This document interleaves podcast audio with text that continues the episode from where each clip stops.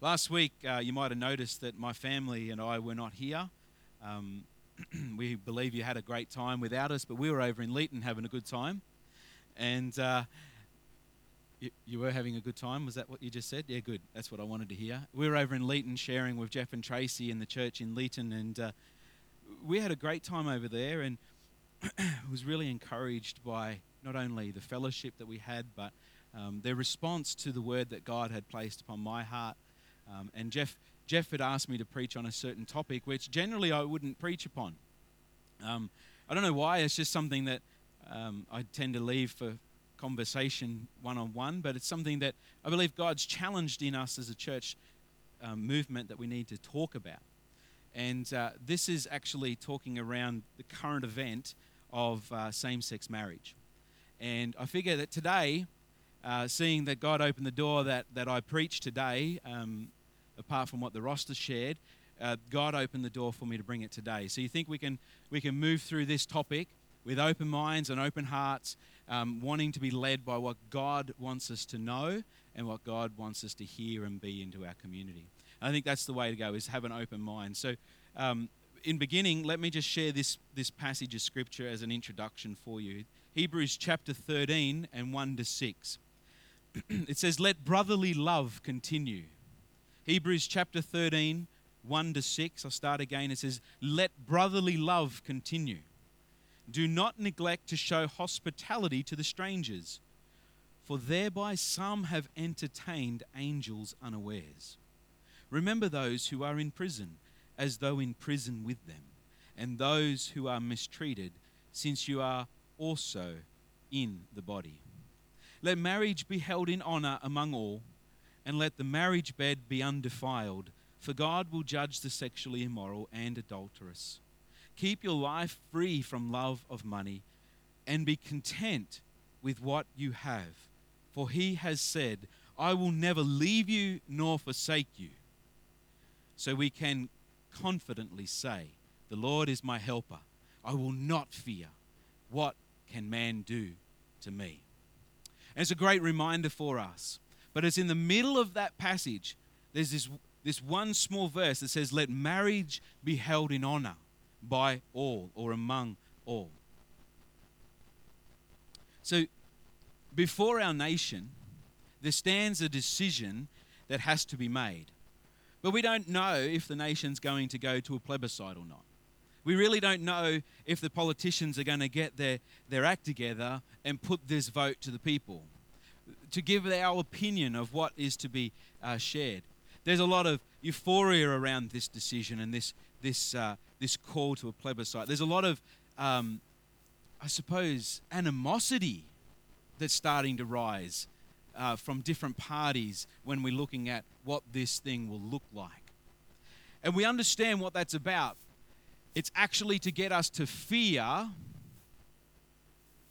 living out what we believe is right and true within our hearts.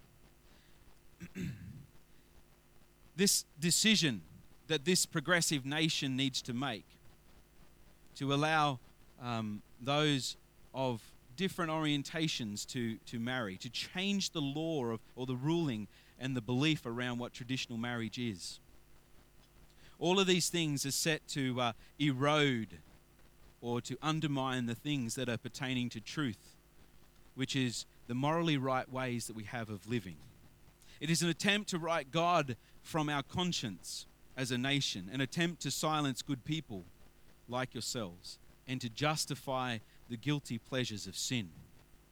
Yet, how wrong a viewpoint this is when we get um, the leader of a political party just standing up and, and, and throwing false accusation out there that the religious minded would be uh, bigotry in their thoughts and would be abusive in their attacks and onslaughts of the voice that they have. Humanity can never quieten the voice of our own conscience, let alone the very voice of God. Romans 1 18 to 21, to make this point, says, For the wrath of God is revealed from heaven against all ungodliness and unrighteousness of men, who by their unrighteousness suppress the truth. For what can be known about God is plain to them, because God has shown it to them. For his invisible attributes, namely his eternal power and divine nature, have been clearly perceived ever since the creation of the world in the things that have been made. So they are without excuse. For although they knew God, they did not honor him as God or give thanks to him, but they became futile in their thinking, and their foolish hearts were darkened. You see, man's conscience, human, humanity's conscience has been darkened because of the very embracing of a sinful life. Our moral compass has been shifted so far that we, we, we no longer know the difference between right or wrong unless we have an encounter with God's Word.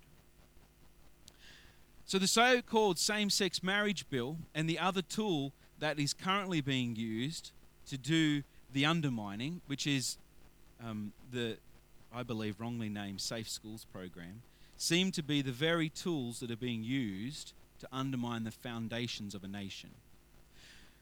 And I believe, this is just my opinion right now, but I believe that the reason the same sex, no, no, the reason the Safe Schools uh, Coalition is being so um, vocal into our schools and trying to push uh, an agenda onto our children is because they believe that if the vote for same sex marriage went to the people, they know that they would lose the vote. So they are trying to change a generation and a way a generation thinks by undermining and bringing confusion to our smallest within our nation. Uh, six and seven or eight year olds should not be talking about gender flu- um, fluid concepts. Six, seven, eight year olds should not really be talking about um, things that are pertaining to very, very small figures within our nation. Um, they should be made aware that bullying is not right. They should be made aware that we love each other. But to think that I can choose what my sex is is a confusing concept, even to me at 37, let alone to a 9, 10, 11, 12 year old child. So you can see the undermining that is happening to bring confusion. And I want to bring up this point for us.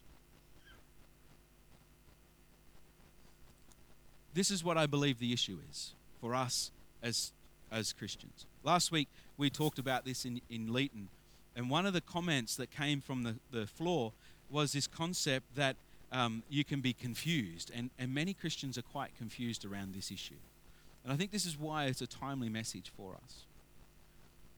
Here is the issue some in their attempts to make sense of all this, have divided the opinions of others into only two camps those who celebrate homosexuality or the LGBTIQ agenda, and those who hate it.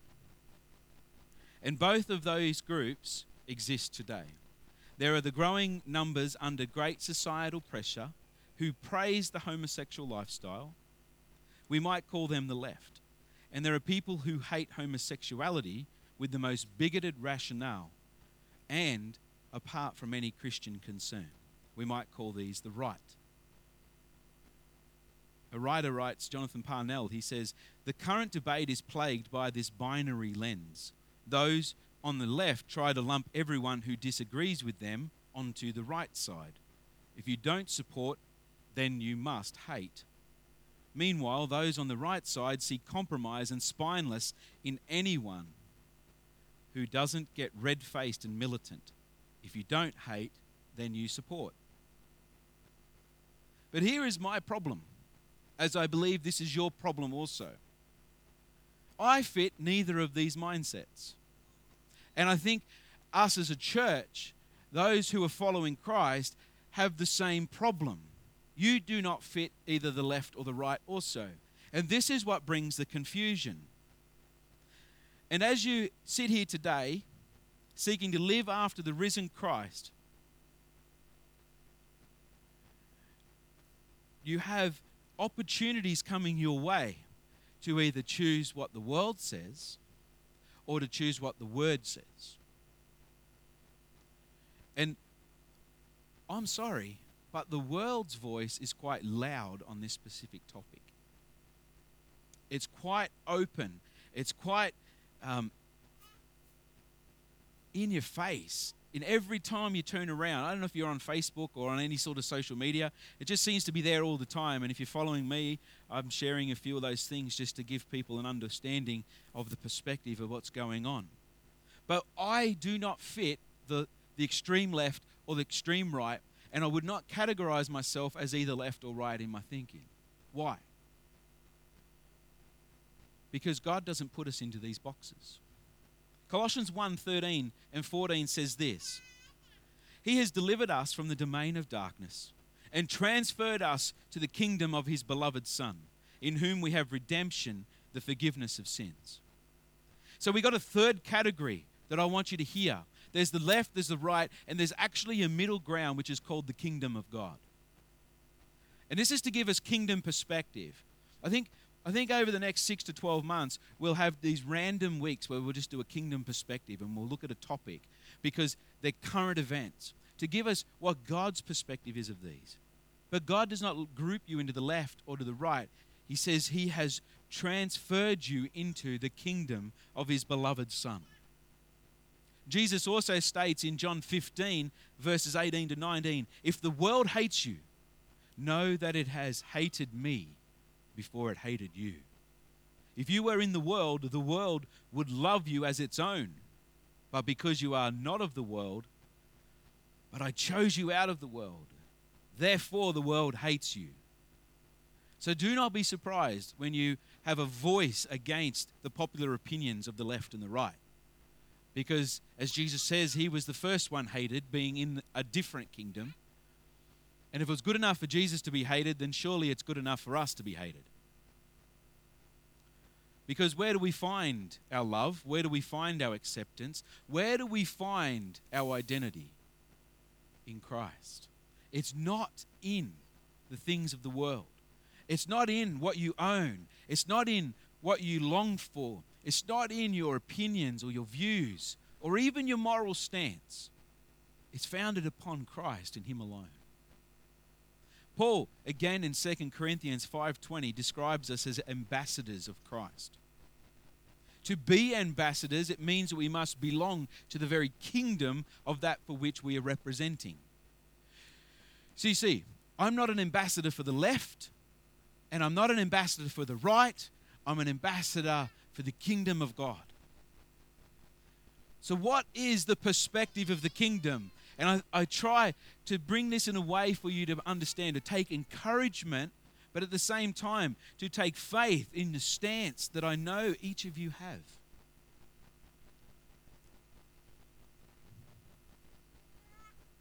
The true, those of you who would say that you are following Jesus, those of you that would say, I have given my life over to Him, I am part of the body of Christ. You will say, I walk neither the path of the left nor the right.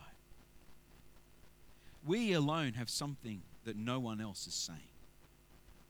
Distancing ourselves from both the left and the right, we do not celebrate homosexual practice or their desire to marry we acknowledge God's clear revealed word that it is sin. 1 Corinthians 6 9 and 10 says this Or do you not know that the unrighteous will not inherit the kingdom of God? Do not be deceived. Neither the sexually immoral, the idolaters, nor adulterers, nor men who practice homosexuality, nor thieves, nor the greedy, nor drunkards, nor revelers, nor swindlers will inherit the kingdom of God.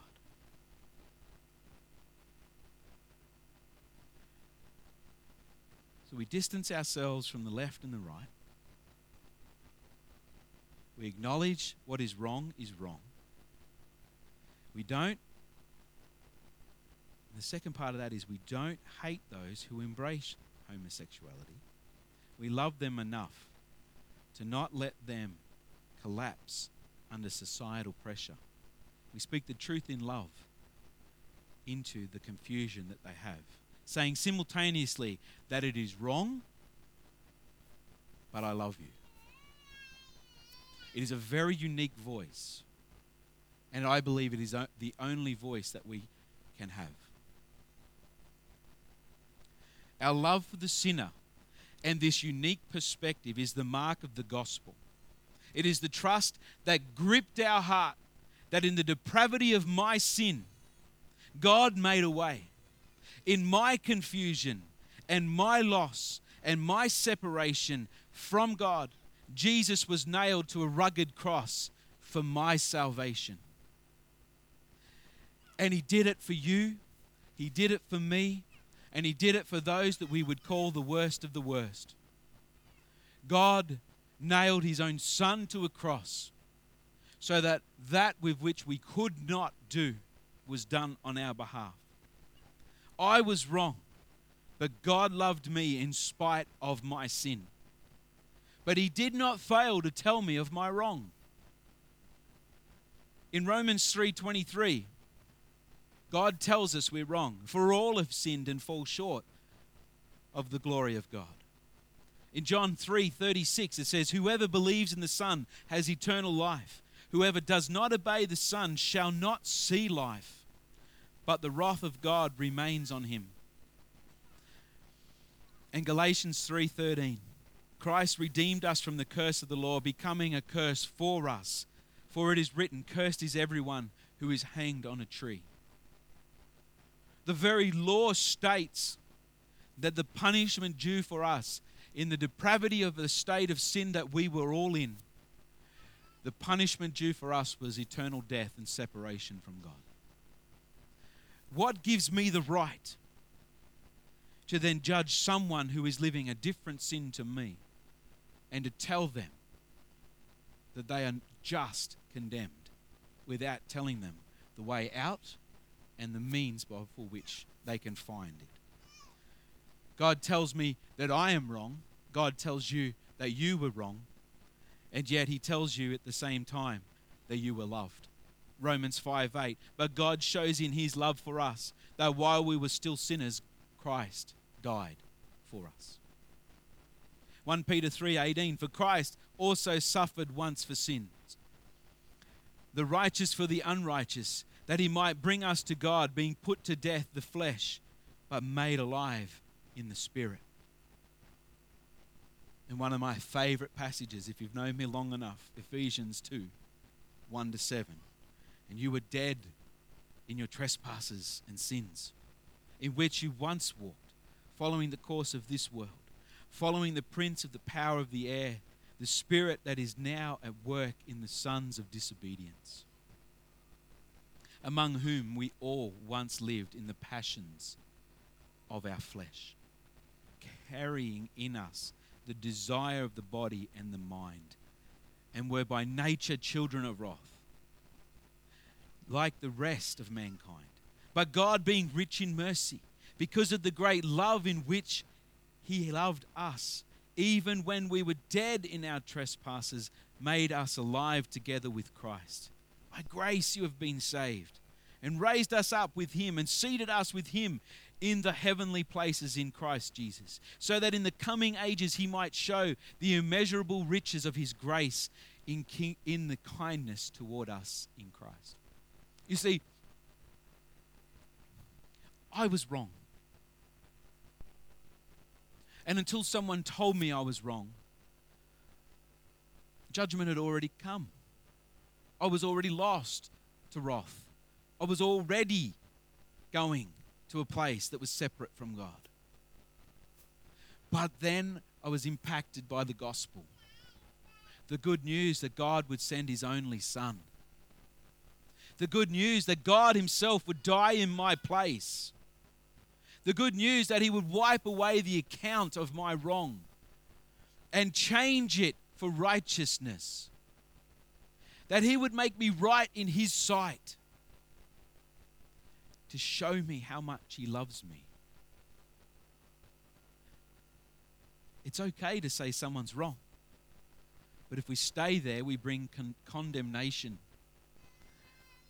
We need to show them the way out. That is love.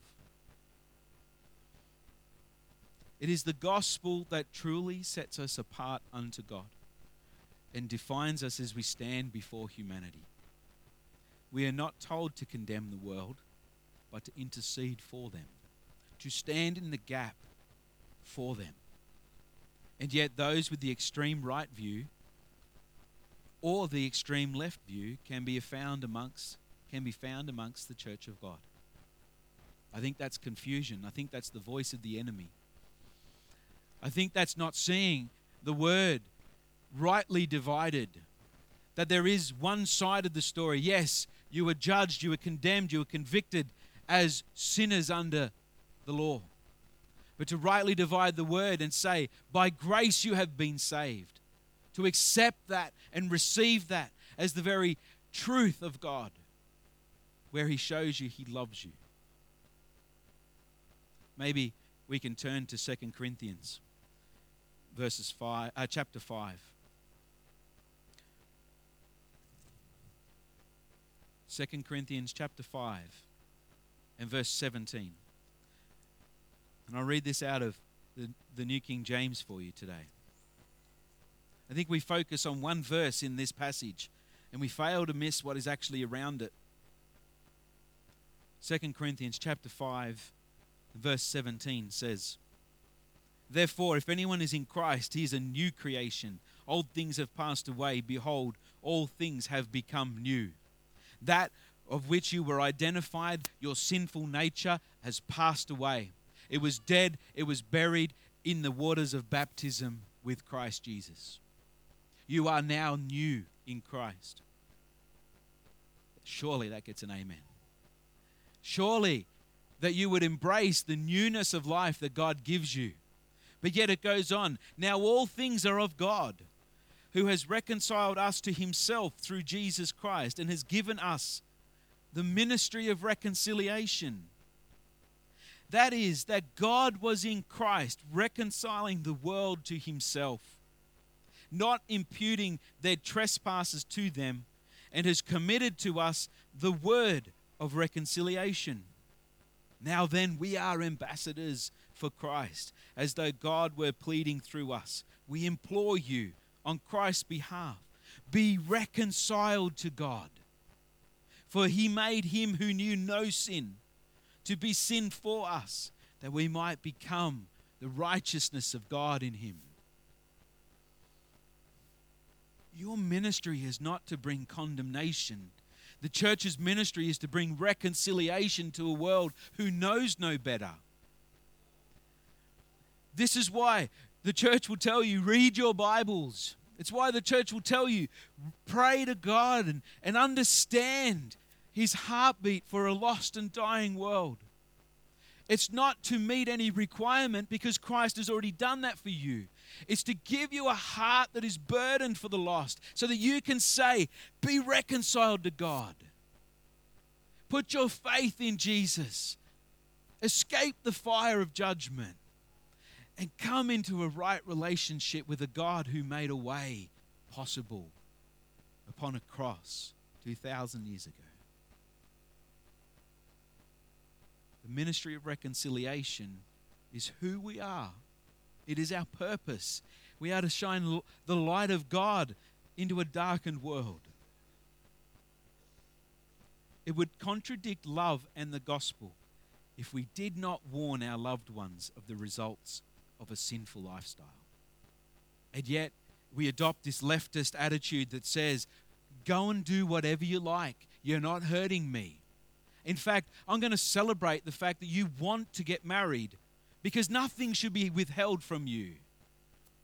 Well, truth of the matter is, nothing is withheld from them but a title. The word marriage, which is very clearly stated, not just within our law, but within our word, that is between a man and a woman for life. And you see, very much, and I'll get to that in a minute, you see our convictions, our moral stance, the love we have for God can all be eroded the moment we start to step to the left and embrace the fact that there is this worldly view of love that does not meet the true revelation of love himself. Worldly understanding of love will never, ever measure up to God, who is love. Or the other side of that is we step to the right, and, and I know I'm stepping to my right, but you can get what I'm saying. We can take this right attitude where we're like, get red faced and angry, and we condemn the sin of the homosexual. And yet, that is not what God has called us to do. We get this righteous anger and we justify it because the word says, well, why not? They're already cut off, they're already suffering the wrath of God, and we justify our stance. And it's got nothing to do with the gospel, which, when we're focused on the gospel, keeps our focus squarely centered upon Jesus Christ. Step le- neither to the left nor the right, be the voice of God. I love the CRC. This is one of my last points. Where God says, You are wrong, but you are loved. I love the stance of our movement. They've debated this, they've talked it out, and they have made statements to their ministers, to their churches, so much so that they've written it into their constitution. I want to read this out to you because it gives a united stance of what we believe. Within the Constitution, it says marriage, divorce. This is the title of, of the point marriage, divorce, remarriage, and sexual conduct in relation to credentials, local church eldership boards, ministry leaders, and church members. Do we all fit into one of those categories? Pretty much. Okay? So this is written for us, all of us. Notice that it's not a dogmatic stance as you listen. The CRC Churches International Australia understands that the biblical model of marriage is a lifelong, monogamous, legally performed marriage between a man and a woman, in which there is constant love, continual care, mutual respect, godly order, submission, and sexual intimacy. In such a context, children may be born and raised in an atmosphere of loving care, godly training, and discipline. But it doesn't stop just there. It continues with a second secondary to this. It says, in our local churches, subject to issues of care and safety within our congregations, we aim to be inclusive accepting and welcoming people all sorry accepting and welcoming of all people without necessarily affirming certain behaviors and it's very important to understand you might not agree with someone's lifestyle but because just because they come and join fellowship and are part of the church body with you does not mean that you're affirming their lifestyle however this is the but. However, the standard of biblical holiness needs to apply to official church members and leaders. Those of you that get to vote in a couple of weeks' time, those of you who have made yourselves members of the church and have, have put yourself under not just the authority, but given yourself to say we're going to uh, be a part of the church and the voice in the church. This is to you. However, the standard of biblical holiness needs to apply to official church members and leaders. Therefore, any sexual relationship outside of marriage between a man and a woman, such as adultery, de facto relationships, homosexuality, or any other form of sexual conduct prohibited by Scripture, is deemed unacceptable for CRC ministry leaders. Those persons who continue in or promote as acceptable Christian behavior such practices will be disqualified from being an official local church member, ministry leader, or eldership board member, and from holding a credential within CRC Churches International Australia. Note the love within the language, but also the, the, the, the, um, the discipline that comes as we submit ourselves to the righteous requirements of a holy life. See, we're accountable one to another. We're accountable to the movement we're in. And most of all, we're accountable to God. You see? So there's this, this strong language within here but it gives us a stance that we can stand on and say, This is our stance. This is who we are. We believe in the God ordained right of marriage, and it will be opened to those who meet the criteria. But not only do we believe in that, we're accepting of all people's lifestyles in the sense that they are welcome to our church because, and I'll getting to this point to, to finalize, and I'm going to say it right now. We, we accept people in because we understand that acceptance precedes change. We accept the person, not the act. And you'll see it open up really, really simply as I open up 1 Corinthians for you. We don't, we don't condemn the person, we love the person. And I think this is the problem. I, I, I think even in my own self, I've, I've, I've found this as I've, as I've thought through these issues. Am I living as a hypocrite? Am I living a life of grace and the gospel? Or am I living a voice of judgment to a world that doesn't need judgment, they need love? There is so much that can be said on these topics, and, and I'm only just scraping the surface because I, I believe God wants us to have a stance. He wants us to have an understanding of His heart toward a people group who are struggling. I know ministers, and this might shock you, I know ministers who struggle with same sex attraction. It might shock some of you. But the difference is they are living a life that is holy unto the Word of God because they live under the conviction that they can live celibate lives because Jesus Christ, our ultimate example, did. Even though they struggle with their feelings and their emotions, they stand upon the Word of God and they live a righteous and holy life. Single, separate, not outworking the desires of their flesh, but living unto the call of God under their life. You see, the, the issue for us is the person sitting next to you actually could have a struggle with same sex attraction. And if you weren't willing to sit down and talk to them lovingly, then they'll never get God's perspective on this area of life. They will never get it. If you just point the finger and say, that's wrong, and walk away, all they will feel is conviction, condemnation, and they will leave God and His church.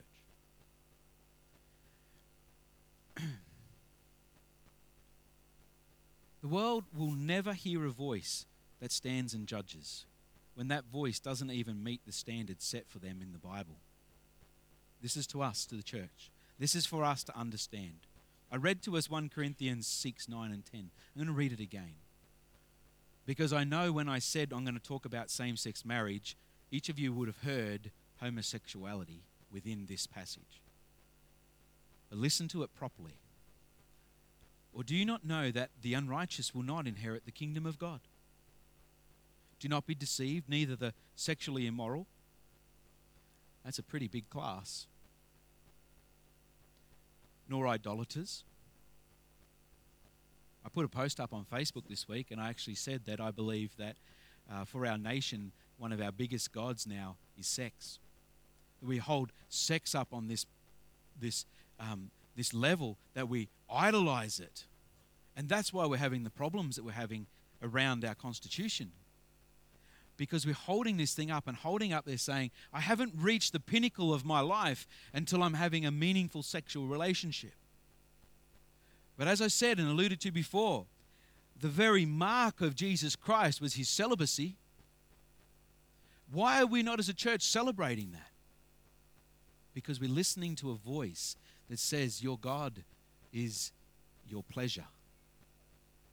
You see? The sexually immoral, the idolaters, nor adulterers. So he's making this clear point. Not only the sexually immoral, but those who would go to the step of actually stepping outside of that and, and stepping outside the bonds of marriage, nor men who practice homosexuality. It's in here amongst all of these. Nor thieves who stole today. Maybe you stole your, your loved one's heart. Who knows? Nor the greedy, nor drunkards, nor revelers. What's reveling? It's to actually go around and to stir up confrontation. You see, Um, there's people in the church that do this. it's we get on Facebook and we just like boom, boom, boom, boom, boom, and we just start all this controversy, and and we're actually being revelers, and, and we're not being called to account on this. Nor swindlers will inherit the kingdom of God. Like these are these are really harsh things, and yet what we do as a, as a nation, or as a church, or as the far right would have us think that we should do, is just pick out this homosexual practice without looking at the rest of these and saying, hey, until I have a voice, a right to speak to a homosexual person about their struggles, I need to actually be open and honest before a God who not only highlights the difficulties I have in my life, but gives me the grace to overcome them first. Okay? Homosexuality is listed here among this list of other sins.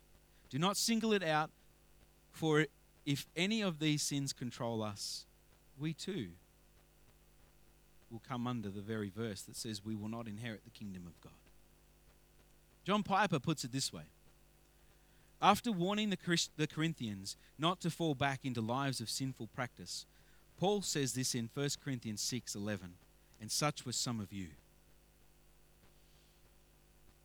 But you were washed, you were sanctified, you were justified in the name of the Lord Jesus Christ and by the Spirit of our God. This is the heart of the biblical Christianity. Such were some of you. Such was I. I fail in many of those accounts.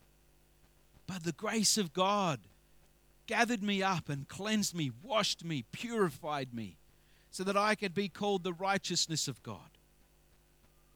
There are Christians in the church at Corinth who were fornicators and adulterers and thieves and drunkards and men who practice homosexuality. These people were in the church. That's why the letter was written to the church of Corinth. It wasn't telling the church that they needed to keep these people out of the church, it was to address the people within the church that struggle with this lifestyle.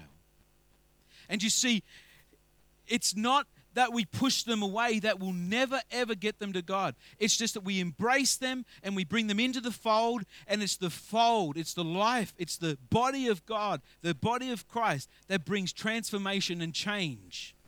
Because, like I said, it's acceptance that precedes change. I need to finish here. They were washed. That is, God took away all of our guilt and shame. God has done this in your life.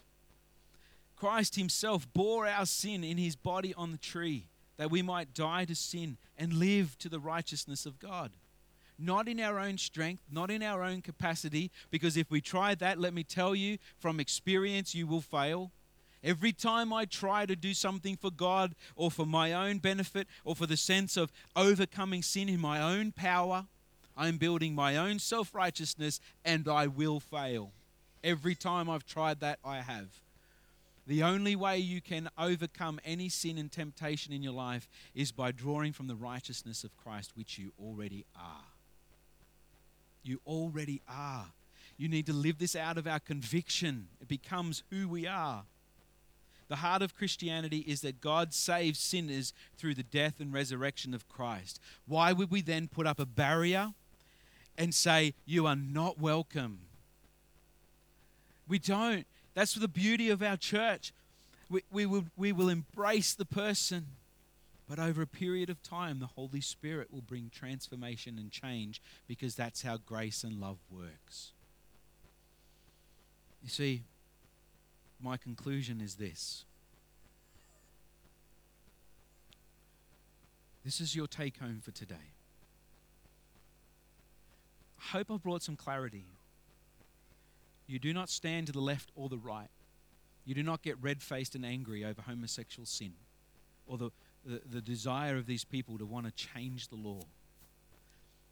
It's not righteous anger to get angry about that. It's not.